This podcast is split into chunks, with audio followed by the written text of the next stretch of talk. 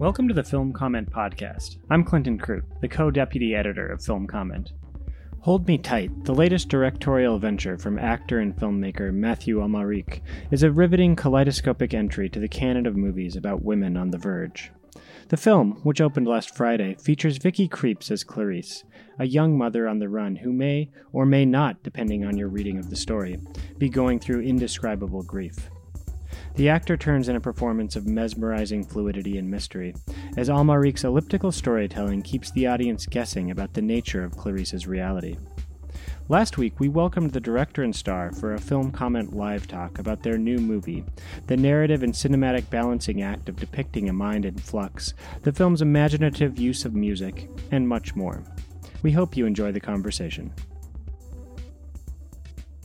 So, the film is an adaptation of a play. The playwright is Claudine Galea. And we wanted to start off by asking how you encountered this play, Mathieu, and what inspired you to turn this into a film because the story is so cinematic. It doesn't necessarily read as something that was adapted from the stage. Um, yeah. yeah. So maybe you could well sometimes when you start on a material that has nothing to do with movies uh, well then you have to dig in to find something that can be only uh, for screen you know it can be uh, tricky if you read a story and think oh this is for cinema this is and in fact after a moment no and there with this is the play uh, that has been uh, republished in, in French from Claudine because she she wrote it uh, 18 years ago. Uh, it was never performed. Mathieu, what, what's the play called? It's called Je reviens de loin. Mm-hmm. It's, it's an never expression. Been produced, then. Never been uh, performed. Okay. Okay. It has been published, ah, um, but not performed on stage. And uh, Je reviens de loin means uh, I'm coming back from far, you know, like. Uh, and uh, but it's not really written as a play. Sometimes there's characters that are called called A, B, C, D, like a uh-huh. anti-core, you know. Okay. Sometimes, and there's the the inner thoughts that uh, uh, are superposed with uh, voices in the text itself like yeah you can look how it's like graphically how it's done And okay. sometimes it's monologues sometimes it's pieces of reality so so there aren't stage it's not it's it's not a play in no. any kind of traditional sense. no it is already something where there is um, a game on imagination yes. Right. Mm. and that's what attracted me. The fact that maybe we could, if there was a genre in cinema that would be possible, it would be the phantom film, and of course the melodramatic film. Right, right, right. Mm. Yeah, I mean, it's so interesting. So you said the title translates to I will come back, I'm going to come back. No, it's or... like an expression, but the problem is, um, je reviens de loin, when you say it in French, uh-huh. it more means, uh, I don't know, I was in prison, I lost my job, and now I had hard times. Like I'm making. That's a, com- a bit like a what you would hear. Of. It's not very romantic. Okay. Putain, je reviens de loin là. I really. Like I'm back on my feet, kind of. Yeah. Yeah. So that's why I didn't keep that mm. title. And yeah. the title "Hold Me Tight," I have to say, was before the pandemic. Mm. I didn't choose that title for. It was before, and it comes from a song from oh, a, a French singer called Etienne Daho for the French people who know. La nage indienne, voilà. Mm. Okay, because I, it's interesting, you know, the differences in the titles. Uh, the movie is saying like, "Hold me tight, don't let me leave," you know, and so it's not about returning. It's about I don't want to leave, and so I don't want to return. And I did read, uh, you know, in the press kit for the film, you said that the play ends with the final revelation, which you know Vicky's character, Clarisse, you think that she's a woman who's leaving her family. And then about a third into the film, you realize that no, she her family left her in the sense that they passed away, and she is leaving them in order to come to t- terms with that loss. Like if she leaves, that means they have stayed. Yeah. Uh, and you moved that twist earlier. The play ended with it, and I, I was completely surprised by your gesture to do that, to to reveal that to us early on, because it changes the movie from a thriller to a melodrama. Oh, that, well, Vicky, did Good. you when you first were came on board? Did you? Sorry, just to like lead into that, but did you? Um, was that reveal at the end, or was it in the middle, or how were you aware of that that change? Uh, no, so I, go- I first he gave me the play. Yep. Yeah, so that was kind of the condition. but I met him and he had this backpack actually, mm-hmm. Yeah. which he was filling If around the way he was just it. now, and going Frank, like, "I have something here," and then he got the play out like now, which he handed to me, and he said, "Here's." This is what I want to talk to you about. It's, it's, it's a play. Can you read it? If you like it, I give you something else. And I read it immediately, and there it, it's in the end. And then when I got the script, uh, which was on a, a little memory stick, which he got gave me in the park, and it was not COVID yet, but we met in the park. Like a spy movie kind of. Yeah, and he handed me the stick with the play. There it was already moved, but there was a lot of changes made in the editing. But but I was curious why you made that decision because it just makes it a different story. It's because um, we were lucky to shoot this film in three periods of time. Because of the mountain, we needed the snow and we needed the melt in the spring. So um, we shot during one year and a half. Um, and would edit between the shooting and could be able to be a bit a spectator. And there, just to fill people in, there's this the part of the film takes place in uh, sort of a ski lodge in the mountains. so yeah, Yeah, Which is where Clarisse loses her Right, family right. to an accident. Yeah. It's yes, that is the um, to put the story in order. Yes, as you said, she, it's a woman. That, yeah. Well, and then uh, what we felt is that uh, uh, with this revelation at the end. Uh, it was like if the editor and the people making the film were the puppeteers, and we were too far from her imagination. What really attracted me is her humor, her capacity of um, bringing beautiful things with her imagination. So we had to bring back the film to Clarisse mm. so that all the images that you see are in fact constructed by the character, mm. Yeah, and so it becomes projected more by her. human and less uh, because you make the, the comparison of a thriller and a melodrama, and that's exactly what Yeah. it is. Because he wanted it to go, like you say, get away from the brain to the belly, which is basically that choice does. You know, it takes it away from you trying to be the detective. Oh, what did really happen? You know, how clever are you? Do you get it? You know, and to something more uh, emotional that you in- experience almost unconsciously, but through your emotions. I mean, I think what that does is also that once we know that your character is um, making, you know, sort of making this up, fantasizing it, you also start to develop this almost admiration for her intelligence, you know, a- as opposed to being mystified by her or feeling sympathy Or for judging her. her You think, at yeah, the beginning. yeah, but you're, you know, it, it- exactly You because there is a woman who yeah. leaves is always that's a very morally fraught right, right. trope. And then you think, oh, this woman is devastated, but also how intelligent and creative that she's fashioned this.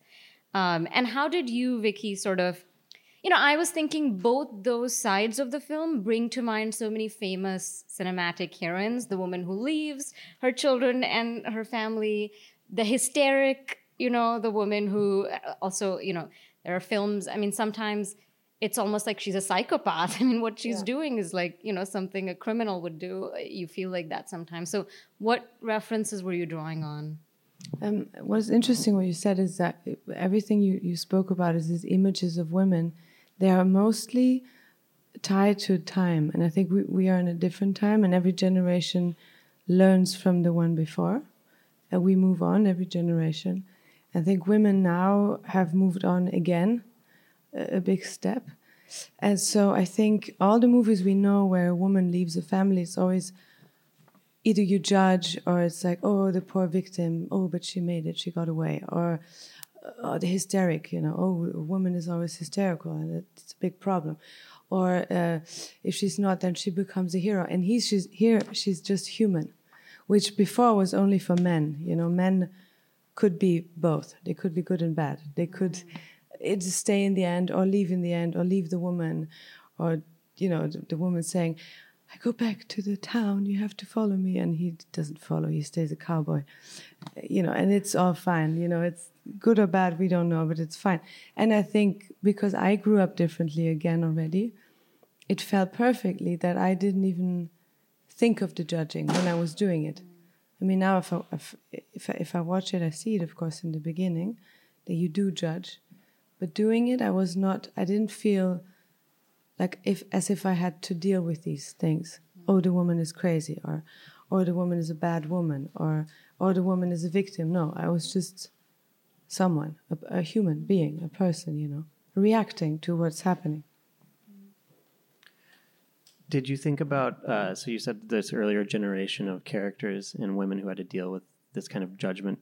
Um, the the first part of the film really did remind me though of, of films like Barbara Loden's Wanda and and uh, you know these movies from the seventies of and uh, Cassavetes, um, Women Under the Influence kind of situations, and uh, I wonder if there were reference Rain points. People. What Rain People, right?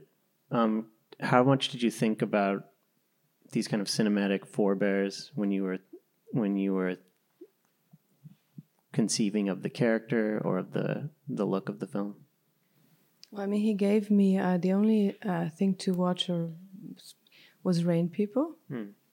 but I, I, I didn't watch it. I watched it afterwards, but I didn't Is know that, about. Was that a was that a choice to avoid? Yeah, I yeah. usually try to stay out of the illusion that I can understand something before I do it because it's not possible, you know. Uh, but I, I, was aware of the the imagery of this kind of movie and other movies of the 70s that I had seen, and the whole image. You know, I mean, woman under influence could be my mom. It's not my mom, and my mother was not that extreme. But I feel that many women, especially in the 70s, had to deal with that problem. Like as soon as you were a little different or a little, it's like ooh, the crazy woman, and then she's probably alcoholic or an nymphomaniac or something's wrong.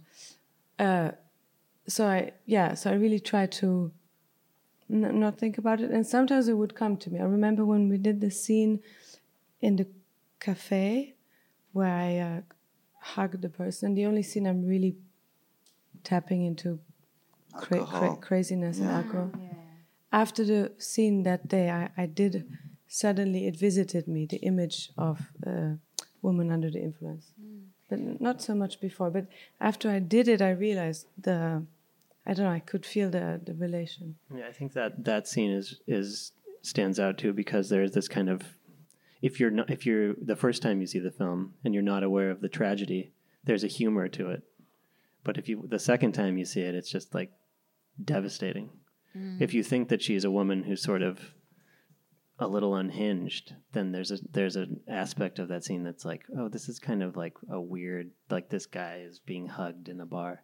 So I think that um, there's this balance between the pathos and the humor. I think that is uh, pretty remarkable in this film. Um, is that something that was you tried to consciously weave in from the beginning? Well, I think it's also thanks to those three period of shooting, mm. and the fact that as reacting as a spectator, um, we shot the first uh, time. Uh, it was spring. That means it's the end of the film, mostly for the mountain. That means when uh, Clarisse sees the bodies coming back from the mountain, and uh, so we were a bit like uh, religious and serious and respectful and then we edit this and when we the crew uh, gathered together again for the second period in November. Um, during that was the longest shooting. We shot four weeks that time. Uh, it was starting like we're not going to film a saint you know?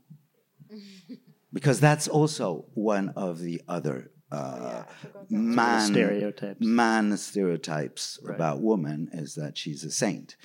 Uh, and so uh, and so my job was just to bring things very casual stuff. Even there's things I, we shot but that we didn't edit but it was very funny you know when you you're just driving and you want to pee and you're just peeing there and coming back in the car ah Oh, when she. Uh, no, it's not in the film, but I mean, just No. we needed to, to, to, to, it's Vicky, you know, and But I was gonna. Uh, what I was mentioning was that, but that scene uh, where a man Yeah. uh, compliments the car and you say, "What am I? A tomato?" Yeah. Which- yeah. I Oh, mean, right, right, right. Yeah, that's. That's and that was the third part. Yeah. Uh, that was the third shooting where when we uh, found each other again uh, in January 2020 for the we needed the the, the snow. Um, I mean, w- for Vicky, you can't imagine. I mean, she's going to tell you, but uh, coming back each time and having to go back to this woman that lost her uh, family in an avalanche in uh, winter and has to wait for the spring because that's the story, you know? That's the story. if you put it in order, it's, and so she finds a way to uh, that the time flies a bit quicker. Uh, she had to go back to that character each time, and the third time, really, with Francois Gédigier, the editor, we were really sick about that story. And Vicky, and the first thing when we just saw each other, she, she just said, "Ah, "Yeah, I'm okay, but the kids, uh, sometimes I'm sick of them. Uh, I want to throw them by the window." And and I don't know. He said maybe let's forget about this story. Let's ju- do funny things. And as we hadn't any actors, that's where all the people of the crew had to act. And this guy This is, is in the third- from uh, the light department. Oh, the guy who and gets hugged. we call him Clark Gable because he's always very like that. He ha- he has cigars in his truck, and Drinks champagne, yeah. just like that. and- and it was nice that uh, Victor gets. Uh, ah, he's not good in his flirt. He's not at the right moment. He doesn't. You know. Uh, So the characters why- in the the fish Just do- market scene are those also just kind of was that was that from the same? No, that Shoot. was before. That was in November, and that's Oh, a, okay. that's a tough scene. I mean, it was Right. it was. Oof. I mean, we knew exactly what uh, the character was living. I mean, when she puts those uh, les ardoises, I don't know the- the, the the price- thing where you the put price the price tags, thing. yeah. I mean, of course, it's it's tomb, uh, tombs, uh, the, the tombe, and that's what she gravestones, was thinking of. You know, strangely, Vicky, uh, watching you in this role reminded me of you in Bergman Island, where you play a writer director who is narrating a story that we see come to life. It's totally different, obviously. Yeah, You're not a writer director here, but it's almost like you are. You know, you're telling telling a story and then you're directing the people in your memory to act a certain way. Um, so I wanted to ask you about that experience also feeling it's like you're acting but you're also creating the scenes in a certain way your character is and in that moment in the bar we see you lose control but otherwise you're you have control over everything we see your character. Um, i was wondering if you could speak to you know that treading that balance. So th- the comparison with Bergman Island is true also for the for the ghost because Bergman Island we also had to shoot in two years, and the first year I didn't have a husband yet because we hadn't found an actor, so it felt like I was acting with the ghost of Bergman really, which was very weird and strange and be on the island and I'm someone I always take what I have around me. So I If it's a stone, it's a stone. If it's a fantasy, it's a fantasy. Bergman Island was a mix of like the phantom of Bergman. I remember thinking that maybe Bergman made it that way and he wanted to approve of me as a woman. You know, the man he was like, who is this woman coming to my, I have to, you know, I'm her man. Like, she cannot have another man. I don't know. It was a funny idea I had. So there was also the, the ghost component, really, and also in the movie and how fantasy goes. And she uses fantasy in, in Bergman Island to transcend reality to fantasy back to reality and uses fantasy to solve a problem in reality, which is I cannot find my story, but also I cannot be my own woman next to my man. You know, how can I emancipate myself from myself and my own expectations as a woman and as a director? And so Clarisse is doing the same. She uses fantasy to solve something in the present and in the real reality, which again Vicky is doing all the time, I guess, uh, acting in a way. So I think um, it's it's it's a search I'm on as a person in general. I think, but Clarisse is somewhere between because you say she's in control of the story, but she's in control, but not. So when we were shooting, I was the only one I think who who was not really in control. I had no. At some point, I I gave up trying to understand where we are in time, what my character is about to do next, because I would I would lose. It was not possible. Also with this guy, no, but it was really like an experience because Mathieu is working really like an artist and is very free and so it changes all the time and you you follow the instinct. So i gave up control. But giving up the control i regained my strength. And i think what you see is the strength. So in the cafe is the only time i consciously accepted my weakness and vulnerability and the pain and i accepted the pain to come up and almost suffocate me and make me go crazy from pain. And all the rest of the movie, what you see is I'm not at all in control, but I have some sort of strength that allows me to move on, although there's this terrible pain and sadness that would otherwise suffocate me. Mathieu, did making the movie make you think of directing differently? Um, what, what, what?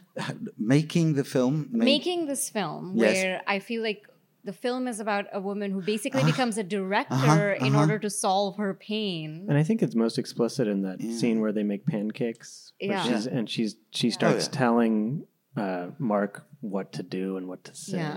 Oh, yeah. It, it just feels like some kind of existential commentary Yeah, on I the didn't act think of filmmaking. about that. You're true. Well, I, I, I think I am very close to uh, what Vicky was saying on uh, uh, not uh, not controlling, uh, and in the same time finding your strength in that state of non-control, believing, in fact, in non-control. Um, to be uh, something that can be very uh, exhilar- exhilarating. Yeah, and trust out of because we were sp- speaking earlier, and we realized that it's all based on huge trust. But it's based on nothing because it's not like we worked before, or like there's anything that would tell me that I can trust him or And anything. faith, then, in, in a way. you right? know. But there was huge trust and faith, so I think it's also an act. It's a very genuine act to trust malgré tout. Mm. So you trust even though you have no reason to. Like we live in a world where we are in this commercial exchange of if you give me this, I give you this, right? So if you make me feel comfortable, I will trust you. If you make me feel loved, I will gi- give love in return. And this was like a collaboration of communal free trust, you know, like okay, I just I, yeah, I mean, it sounds to me like uh, improvising music t- to a certain Yeah. extent. You know, when you're the way, the way that you're extra describing this sounds a lot like you know jazz musicians might describe their experience. Um, That's true. And of course, music in the film Right. is, and it was live music because the two girls are pianists. You know, I was going to ask about that. There's that incredible scene early on created where she starts, the young girl starts playing, and her hands look, it's almost like CGI. Like I just can't believe that this person is playing this at this speed. This was this was all these these. All the two music is were- live, yes. Uh, Wow. Uh, Anne Sophie, the little one, and Juliette, the bigger Lucy, uh, well, false Lucy, is um, our pianist. And uh, yes, it did create something also um, of the, yeah, the skill, the, oof. Yeah, it was like a real life soundtrack that was always going on for real, you know. and knowing that all that music in reality Mm-hmm. uh, of the story has in fact never existed. Right. The music stopped at La lettre à Élise, the letter of Élise. Oh, great. In Oh, yes, reality. on the tape, right? Yes. In reality, the little girl, uh, Right, right. Lucie, uh, died. And as and throughout the film, she's playing more and more advanced pieces, right? Or in Oh, the yeah. imagination is- of. My character's imagination is that Yeah. if Right. my daughter grows up, I wish for her that she becomes a great pianist. And then she pushes it almost too far. And the poor girl in her imagination has to go to the conservatory and become Right, like this right, great. And then that's when it all crumbles because she just pushes it a little too far. Yeah. You're listening to the Film Comment Podcast. Sign up today for the Film Comment Letter. It's a free weekly digital newsletter featuring original film criticism and writing by Film Comment's editors and brilliant contributors. The letter delivers exclusive features, reviews, interviews, streaming picks, news, and more directly to subscribers' inboxes every Thursday before they're published on filmcomment.com the following Monday. Sign up today at filmcomment.com. I found this really interesting. You know, Mathieu, you've talked about this film in relation to hyperrealism as a word that you Yeah. used. And what I found really interesting is Clarisse is looking for realism, right? I mm. mean, she's trying to construct a phantom version of her family's life that feels as real as possible. And that means that she has to go past the romanticization of memory. So she she imagines her kids being unpleasant, fighting, you know, but, you know, she imagines like the bad things that happen in real life. And I thought that was really interesting. I mean, how how much of that is in the play? How much of the actual imagined life of Clarisse did you guys come up with?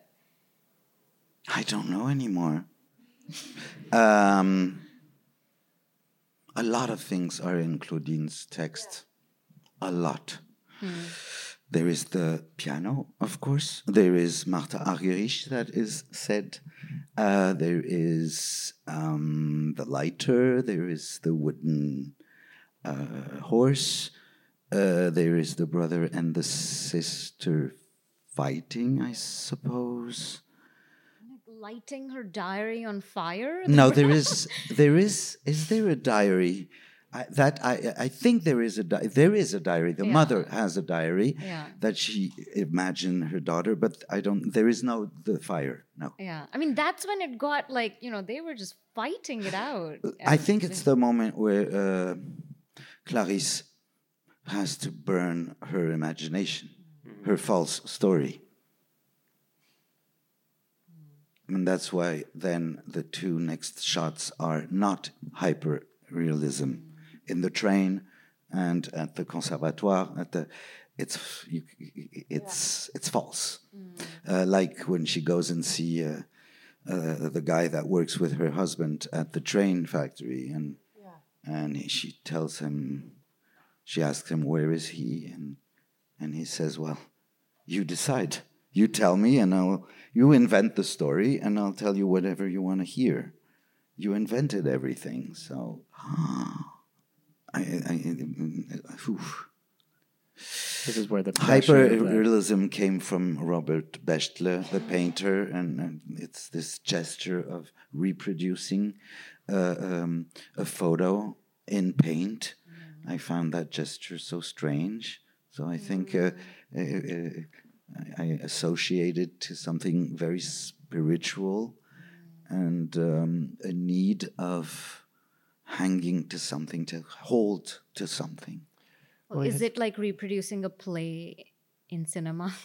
Um, uh, I, I, yeah, I see what. You, yeah, but there, my job was more to um, uh, t- t- t- to dig like an archaeologue in what Claudine didn't even notice that she had written. Uh, in her foreword, she talked a lot about cinema. She loves cinema, and I just had to, you know, to plunge and. I love theater.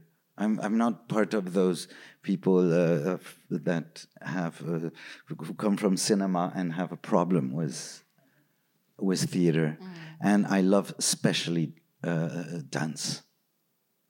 And I, I think a lot about dancing, and so I think that that's why also uh, the dialogues go away and are replaced by gestures. And the fact also that I film a lot of music now. This film wouldn't have been the same if I hadn't filmed John Zorn for 12 years now or Barbara Hannigan. And that really changed something. Did you think about music in terms of the narrative structure as well? Yes. Because I feel like the the film really does have this almost musical. The, There's- the, the there's two girls needed, elements. yeah, they Yeah. needed really to know which part, uh, which uh, music they had to to learn. yeah. So uh, yes, that I had to do it in advance. So there is one music, Rameau, that would be uh, Clarisse state of uh, ritournelle, you know, like Right. Like Deleuze talks about ritournelle, something that just is always the same thing. And in La Gavotte, it's it's called La Gavotte et ses doubles. Gavotte and its doubles Okay. in French. That's the first word that then became variations. And Right. uh, and it's always the same theme. And then there's of course uh, scholar music that you learn always, and then the mother that has the freedom or the desire to imagine her daughter disobeying and going somewhere else in music and go to Ligeti Right. that you don't think is written. Which you is also- think it's yeah. just But it's also predicated on repetition. yeah. And you see through like many of the pieces that are included are these kind of repetitive Yeah. fugue like pieces. And then you see that sort of mirrored in the structure of the narrative that you've created here. So we have these like memories coming back and coming back and revising and and you know she's creating new forms new, or new uh, new memories really for herself. Yeah, that's it. It's new memories because it's only projections. Right, right. Because these these things didn't happen, right? No. Yeah. Um, What wanna- happened, unfortunately, is yeah, is is in the um, uh, in this ski resort. I mean, Yeah, The discotheque also. and the disco. and the discotheque member. The that's meeting. that's in the past, right? Yeah, Yeah. Um, I wanted to ask specifically about the JJ Cale song too, which is uh, that's what I was gonna talk to you about. because I because I love that song and it and it really is like Cherry. it's a, it's such a cherry is the name of the song. It's from- funny you say that because it's yeah, the, it, it's it's uh, my fault because uh, you could say because it if you do that it costs money for someone to get the rights but it happened because of his idea very special idea of working I have to go into that a little bit to explain so his idea was to film a scene where the scene was happening in the kitchen and filmed and the father was acting with the two children, but he had an in-ear piece. And over in the in the room above the kitchen, I was sitting and I had uh, earphones and I would hear the sound they were recording, and I had a little screen and I would see what was filmed. So and I had a microphone, so I was talking into his ear as I saw him move. This is if- uh, Mark uh, Mark played by Arya. yeah. Warden. Um, Ariel Yes. Voltato. Arieh Worthalter. And so he wanted me to talk to Arieh as I am directing my fantasy, right? And um, to, you know, destabilize him or whatever, but mainly to seduce him, to go back into my own memory and, and, and seduce him. That was one of the things Mathieu said to me. And then I couldn't hold on to myself. But to me, this song is the most beautiful, like seduction song you could ever think of. You know, if I was if I was to seduce someone, or if, if I would like to be seduced, it would be with this song. You know, it's it's so beautiful. He says, you know, Jerry. I don't know if you know it, but it, it it's just so cute. And so I had to sing it, and I remember thinking.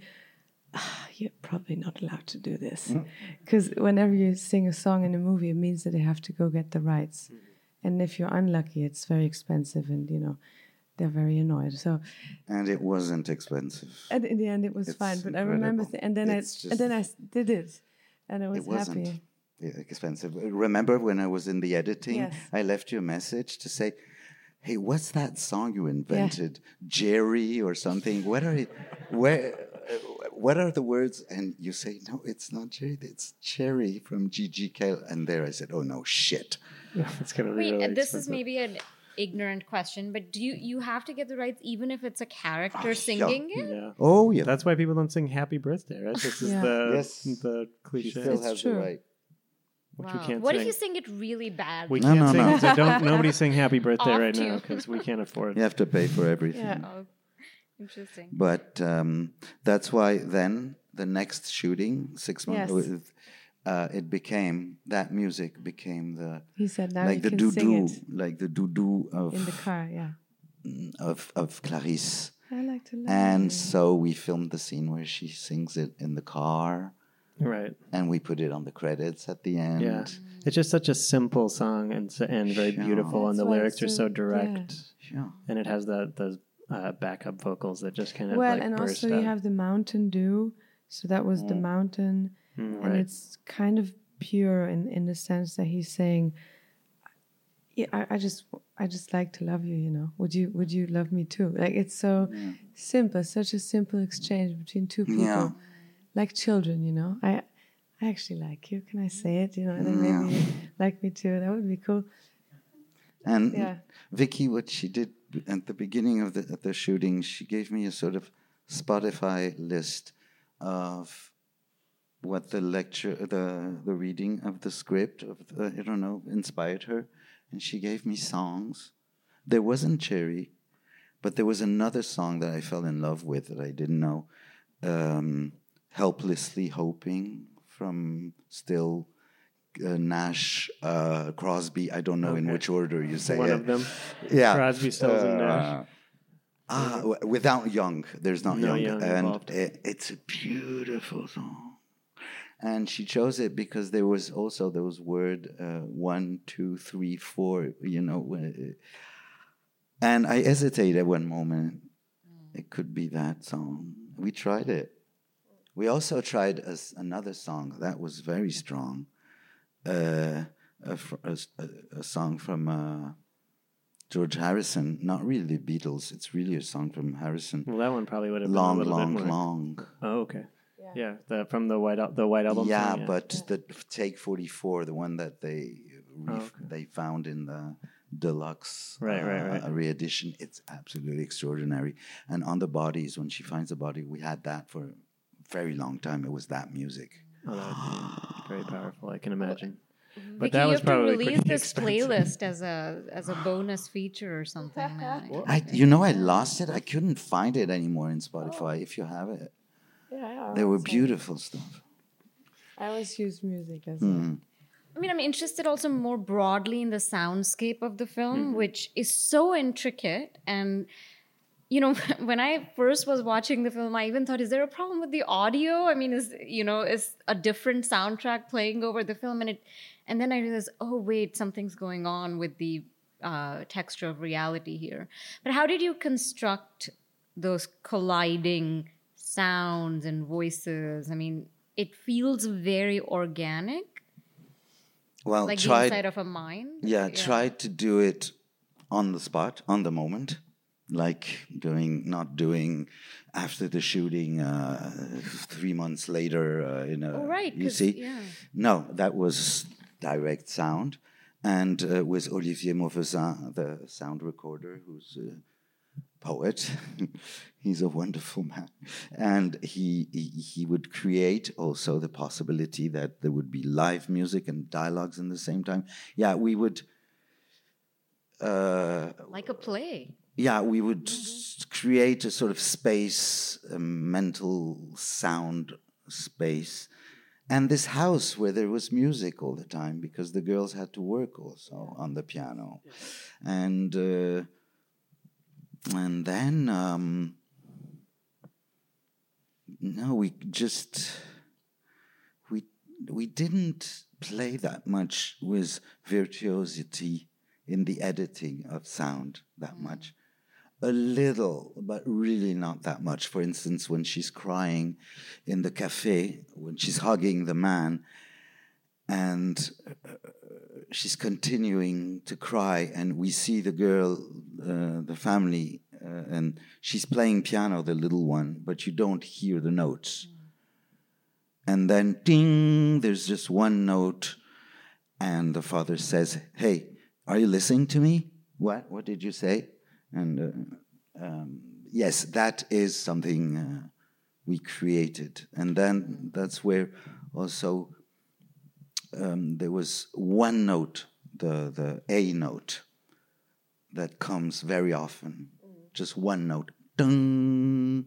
When the little boy goes to the, opens the piano, he just, like if he's an appeal to her and that note comes regularly and it's the same note uh, of the ligeti that is um, written only with a note it's only a's it's crazy Yeah. it's only a's everywhere uh, so i would think things think of things like that and then what's extraordinary uh, in sound editing is that, for instance, yeah, I remember in the market, uh, the, the fish market, and we had a mic on Vicky with things like that. And then we had the sound of the market. And then we had one mic on the guy uh, who talks to her, who Right, says, Ça va, right. madame? Vous allez bien? Who makes jokes. And so you just look at the mic, and in fact, we just have the sound of that mic because we, you could only hear the. Right, right. So you know, you you you take out other tracks and keep only one, and it creates. But it was important for me that from the beginning there is a problem. There is. Uh, I was very scared that people would believe that she le- left her family uh, once they get out of the cinema. You see what I mean? Yeah. I, don't want think that, them I don't that think maybe two days later that, they yeah. say, "Oh, but I don't, of course, yeah, she never left her family. Oh my God, that's awful." Even if it's two days later, but that that would be erased. And we did do sound editing at the beginning on that, where there was only a and just a bit. We did we kept it a bit, but yeah, But it, it really is incredible that it was all direct sound. I Yeah. mean, I'm now I'm Yeah, it's mostly direct sound made with uh, the fact that Olivier uh, puts mics everywhere. Well, this is that hyper realism. I mean, this Yeah. is it's this make that sound editing and that sound scape really make the intensity of the emotions and the kind of slipperiness of the emotions Yeah. come through. I think. There is some voice that Vicky did after the shooting, Yeah. or that she would sp- send me during the editing by phone during the confinement, for instance, from Berlin, and I would try, and um, things that would be more explicit. Also, I was sick of the mystery after a moment. You just wanted to make it clear what Oh, the. I yeah. wanted uh, sometimes to put it in order. Uh, I was just sick about it, and uh, when I did this film, it was a reaction to the previous one called Barbara, and I really said to the producer, "I want a story in order." Oh, really? So Yeah. this is and this is your this is your I know I know. answer. Yeah. but I mean, next is- time, it is but in order to. I mean, what is order? It would have been Although so boring. we actually, you know, we were. I, I had a question. The scene at the beginning with the with the photographs, Yeah. the Polaroids, and then there's a scene near the end with Yeah. the Polaroids. it wasn't written like that. It, It wasn't, wasn't- supposed to be at all. It wasn't supposed to be kind of a mirror or a No. continuation. But are they the same scene? I mean, I don't know. This is Yes. kind of the. are. so th- Okay. in between there, we have this. We were arguing about this. Uh, because I I, wasn't was like. I think it's the same scene. Yeah, it's the same shot. oh, okay, interesting. So then she, so Where then the beginning, she's about to leave the house. So that then the film unf- unf- unfurls from there. it's i think this was my reading okay i thought that we saw her leave the house again but this time without her fantasy because Yeah, we see that's her it. repeat the same gesture Yeah, At the end. that's it. Oh, yeah, brilliant. Oh, at the end, fortunately, she leaves for real, and she really Right. sells Yeah. the house. Interesting. And then there's a shot it's we were not in talking. order at all. No. And the Polaroids were not there even at all. They No. just came Yeah, out of the making of the movie. Because the Polaroids were oh. done by the cameraman. When for two days we were creating the past of the family. For two days we would walk around the house and take pictures and Oh, for like spend the time with the refrigerator kids. and everything. Yeah, that's the first thing we for did. decorating the house. Uh-huh. And then he saw the cameraman put the Polaroids out on the grass, and seeing it, it made him think of memory. The game. Yeah, oh yeah i mean i was uh, it's interesting because it made me think of memento the christopher nolan film I didn't see it. Oh, okay. Yeah. Well, I don't want to spoil it. Yeah, no. Spoil this film from the '90s for you, but um, it made me think of that because uh, in that film, the character it's also non-chronological, and he's kind of keeping track of his life using Polaroids. But then you realize that he's using them to create kind of a fiction, and I just found that very interesting because. Um, you know that scene of her playing this game again it makes you think that this is a film that is going to ask you to put the pieces back together but then it gives you all the pieces it Mm. says no there's no game here it's you know it's Yeah. just heart and And at the beginning, it can be a woman that uh, wants to leave. That you think it's totally psychological and very simple. Like, I'm I'm bored. I, Yeah, I'm absolutely. leaving. I'm going. And then you, at the end, it's a person who is able to put two things together. She can put two images together. So she can go. And she, as she says, uh, on recommence. Let's start Right, again, right. Beginning but and in right. another way. interesting No, that it's incredible. That wasn't planned at all. But we did shoot uh, something where there was a sort of reverse thing with the real estate agent. Uh, okay. The guy. The, the the first scene was supposed to be the same scene, but with the dialogues that Vicky says was said by the man and the man. It was other way around. So uh, maybe it comes from there.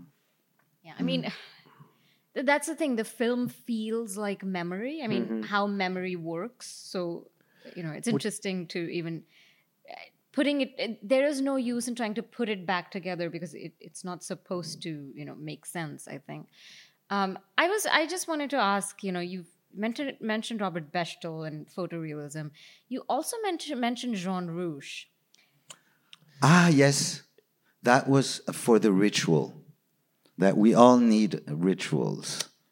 Interesting. And how he filmed in Africa those uh, way to live uh, with dead and bring them alive and bring them in ourselves in a very welcoming, I think, way, even if it's a trance. I was thinking of trance, that it could be somebody in trance and storytelling to too, find right? a ritual.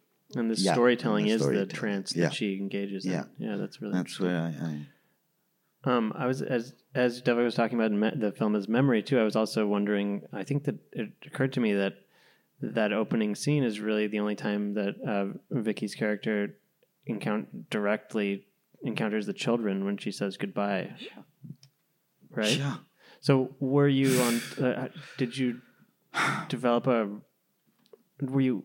Did you develop a relationship with these children, or how did you? How did?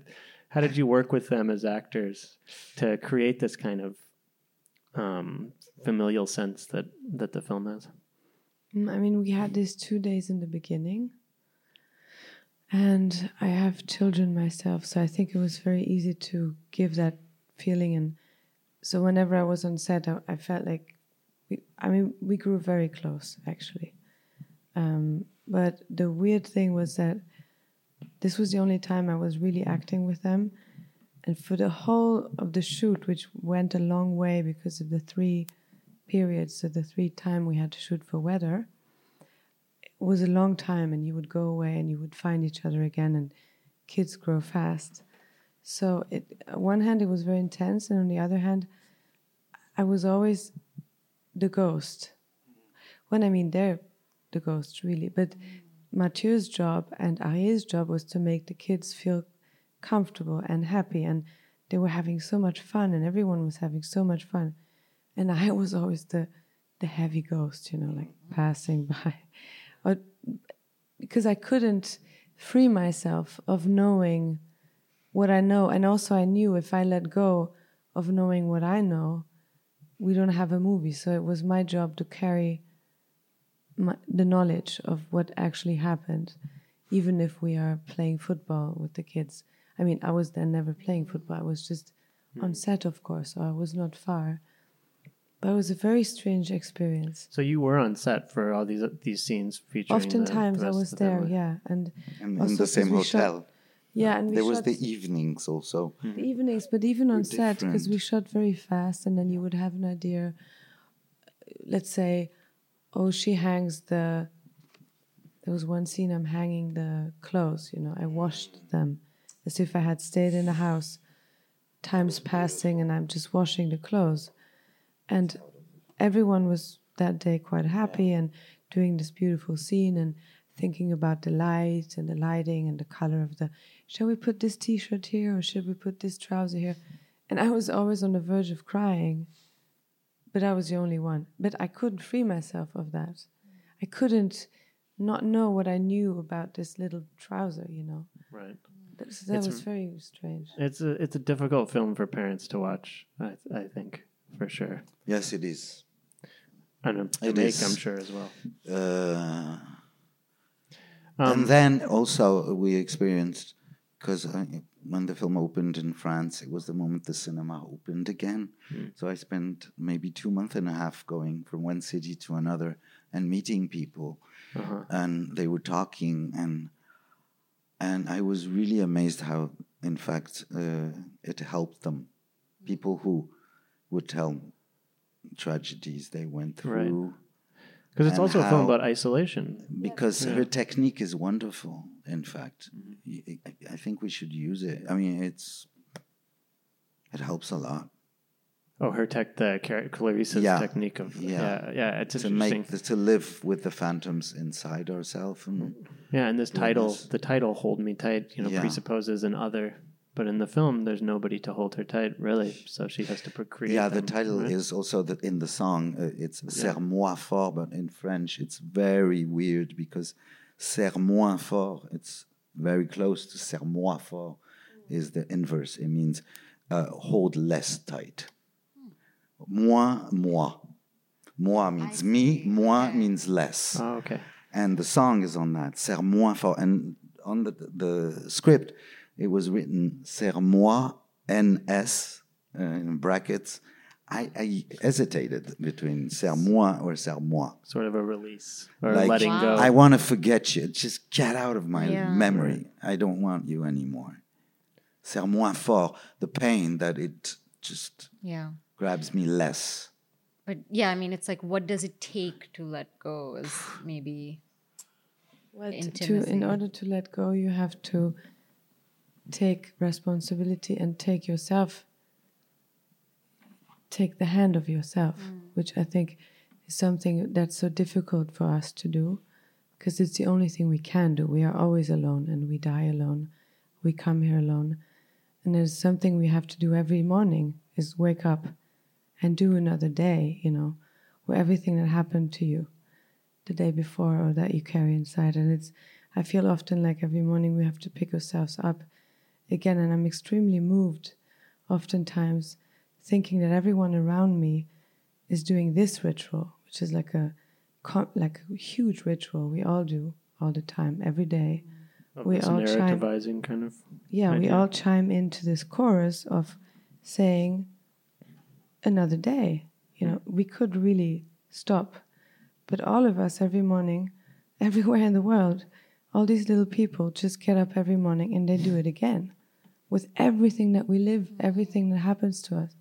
It's very, very moving, I find, in humankind that this is something we do, almost like a com- common dance, like a mondial, you know, worldwide dance. Hmm. And to me, the movie is also about this, you know, like you say, isolation that we all feel. We felt it even more in the lockdown, Right. but we are all somehow isolated in our feelings, in our fears, in our, and there's only ourselves hmm to then come in and you know and Clarisse is just being her own mother and saying come on we play a game.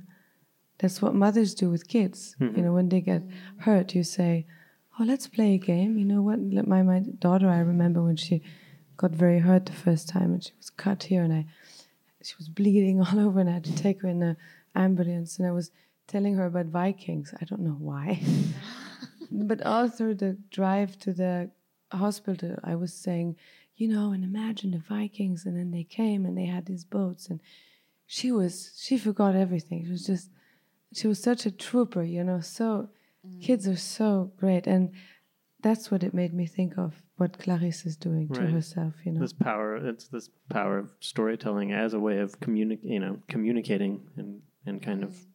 Yeah, and helping yourself. Like we we tell stories for this. What's we, the we we tell um contes de fées, fairy tales. fairy tales, right? That's why we tell fairy tales because when you're hungry, you have no food, and I tell you a fairy tale, you're not that hungry anymore, or it doesn't hurt. So to me, that's what she's doing to herself, being her own mother to herself. I think uh, we think- really should move yeah, on to I think we have audience. to- We have we've totally was a- lost and track that was of kind time. of that was a beautiful a beautiful note to end on, I think, Yes. and move on to audience questions. Hi, um, my name is Alex. Uh, thank you so much for the Q and A. Uh, my question is mainly directed towards Vicky in the sense that um, this was already touched on, but throughout a lot of your films, you play these characters that are so witty and just refreshing compared to what we've seen before with women in film. And I guess my question for you is basically what motivates you to defy these tropes that have already been established in the past, and how are you inspiring? I mean, you really do inspire women in um, both filmmaking and acting, and what motivates you to keep doing that in storytelling? because of what was there before because of what you said you know because I, I it's funny because i'm I, there's another movie I, I did that's going to come out and it's about an empress and again about women and i'm asked always It'll be at the Yes, New York Film yes. Festival. Corsage is the Yes. name of the Corsage. film. Yeah. and uh, and it's again a woman also leaving her situation mainly in, in her mind in a way and i'm often asked because it was my idea why was it your idea why did you want to do that movie and it's because when i was 15 i read the biography and uh, reading it i felt some sort of sadness behind the what you see behind the curtain let's say but i was too young to understand what it was but now I understand that what happened was I felt related to her sadness, although I have not lived then. And then I was like, okay, why do I feel sad being a woman when I grew up free? Oh, so maybe I wasn't free, you know.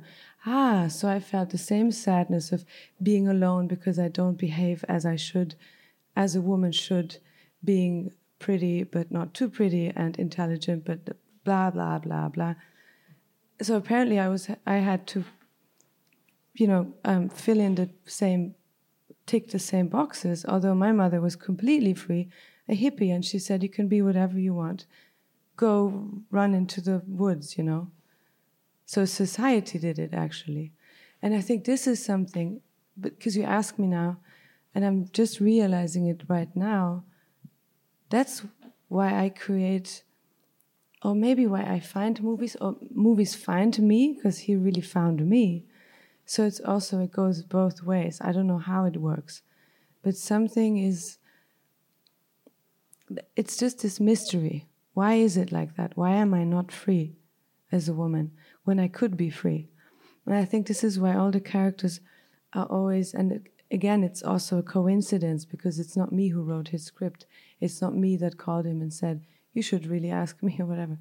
But for some reason, the characters are all trying to get free somehow of something, free themselves of, because Clarisse is freeing herself of the, the, the hand that comes and says, You are suffering, you are a victim, something terrible happened to you, you have to go down.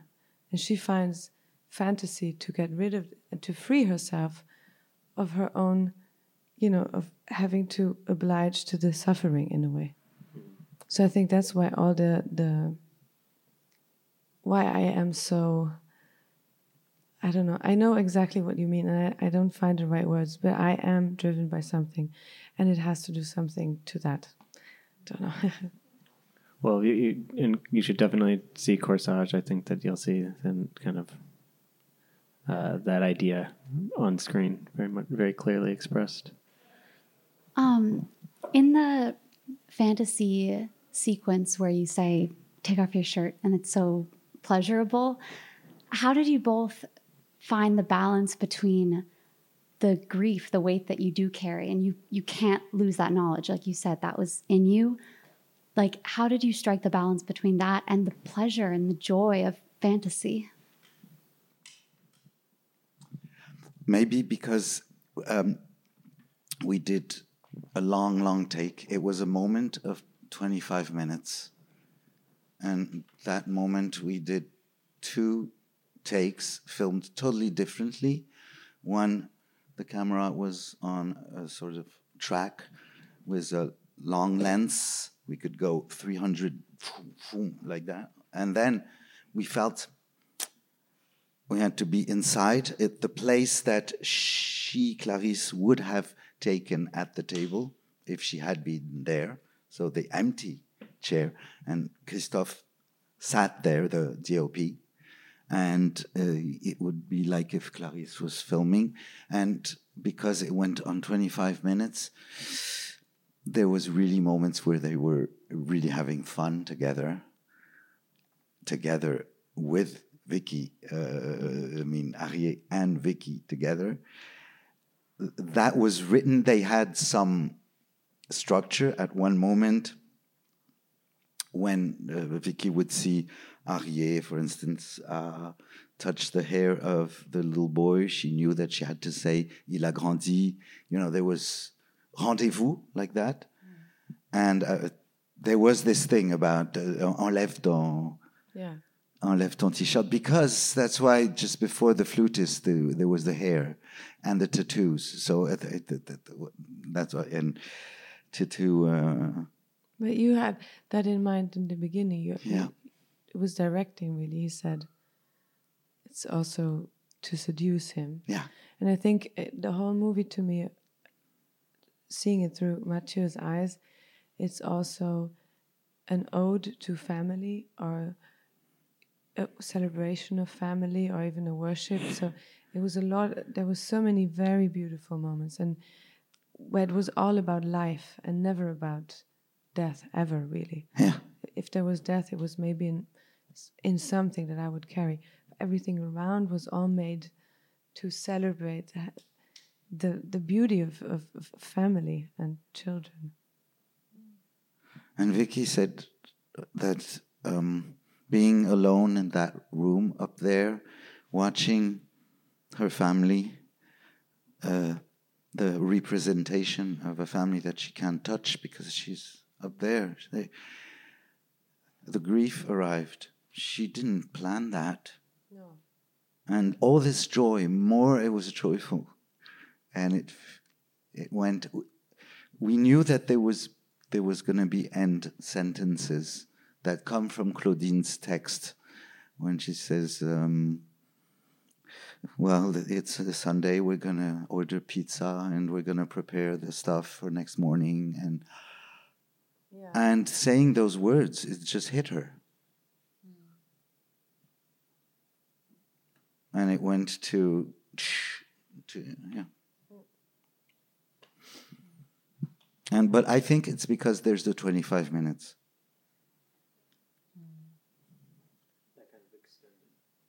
You shoot, yeah, just two takes, 25 minutes. You prepare a lot before. You prepare just rendezvous. But I mean, Vicky invented things. I mean, when she really grabs Arieh, uh, she gets him. He was trying not to laugh, you know. He was trying, like, mm, I don't want her. He. That's what I told you. You managed to live without her now. They are big. You found your system without her. And God, she's coming back. Shit, I don't want her. And I, his job was to. but when he goes to the coffee, does a coffee, and il a grandi, he, he, he grew up, and he says, That was written, c'est vrai, t'as grandi. And Vicky does a joke. She says, Toi aussi t'as grandi. You aussi you grow up, grow up. And there it's it's Arieh who's fucked. He's seduced. She got him. And that's Vicky's invention. And she would like the song, like Cherry, like and then Arieh was so happy to be loved, you know, like that. I mean, he was there, and she was singing, and the kids like so cute, and oh, do me this, and the, it's beautiful. And we did. It was raining that day, and so everything is false. The sun is false. It's really light. It was pouring rain outside, and so uh, Christophe, and yeah, to create those things, and then yeah, and then he's alone in the kitchen. And also, yes, the that scene was so we we shot it in November and uh, we edited like that, only with this voice. It was really beautiful, and we came back uh, in the kitchen uh, later on. And no, no, we shot it in spring. That one at the beginning. Yeah. Mm. And it's in November when we came back to the and the, there was the kitchen that was empty and and why not then film the reality? Mm. The reality is this woman alone mm. in the kitchen and they are not there. So we like did it the other way around. Mm-hmm. And we we felt that looking at this space, space, the two of us. And so mm-hmm. Vicky learned the lines. She didn't want to see the editing. She just learned by sound. And I just told her, he's re- he's seated there, he's seated there, and and she would redo the scene that she had invented. And in the editing, that's really a moment where I cried. I mean, uh, it's when you go from uh, the imagination that is so beautiful to alone in that space. It really makes you wish that what she was imagining is real. You're like, Yeah. maybe there's an alternate dimension it. where this is happening. or, Absolutely. you know, it's denial. Yeah. It's, of course. um, I think we we can do one more question uh, if anyone has, and then they need to go. So Hi, I'm Canon. Uh, I really, uh, I mean, I would like to say that the movie was hauntingly beautiful. I cried a lot, actually. And uh, the one thing that uh, it's more of my an observation is that loss. I'm, I'm a pediatrician. Uh, loss generally leads to people uh, uh, resorting to narratives, narratives that are especially kind of recursive, that keep repeating. I I felt that all those repetitions they were like poetry, like meter. You know, Yeah. there's this moment where someone says, "Senor, uh, senor." Uh, Yeah. uh, Senorita or Yeah, yes. something, Yes. and that keeps repeating, Yeah. and and that kind of haunts you, and it's also beautiful, and uh, it's fractal like. Thanks a lot for the movie. Oh no, thank thank you. It's funny because when I am asked, or not asked, but when I try to tell people to go see the movie, which I do a lot with this one, uh, I, I never know how, how to explain. I say it's a poem. I don't know how to say it. It's like poetry. Go see it. You will be lost, like in a good poem. You will follow something that you don't know, like in a good poem. You will be moved, and in the end, you come out with something that is not about right or wrong, you know. So it's interesting you say that if you did it consciously or unconsciously, but to me, if he's not around, I say he's a poet, and it's actually a, a, a poem. All right, now you can respond. Oh no, but You have an let's say that opportunity uh, because I film uh, for 20 years now with the same crew, uh, I have to surprise them because they, I'm going to be ashamed if we already did that in a previous film. And so we are continually um, in love with cinema and trying to find new rhymes, new way of graphically put things together. It's true. And uh, that's really exciting and to uh, and and Vicky and Arieh and the kids were like beautiful verses that you could Well, It's a I beautiful note to end that on. is a beautiful note to end on. Yes. Yeah. Thank you both so much for Oh, joining thank us. you thank you Thank you. And thank you, everybody. Thank you.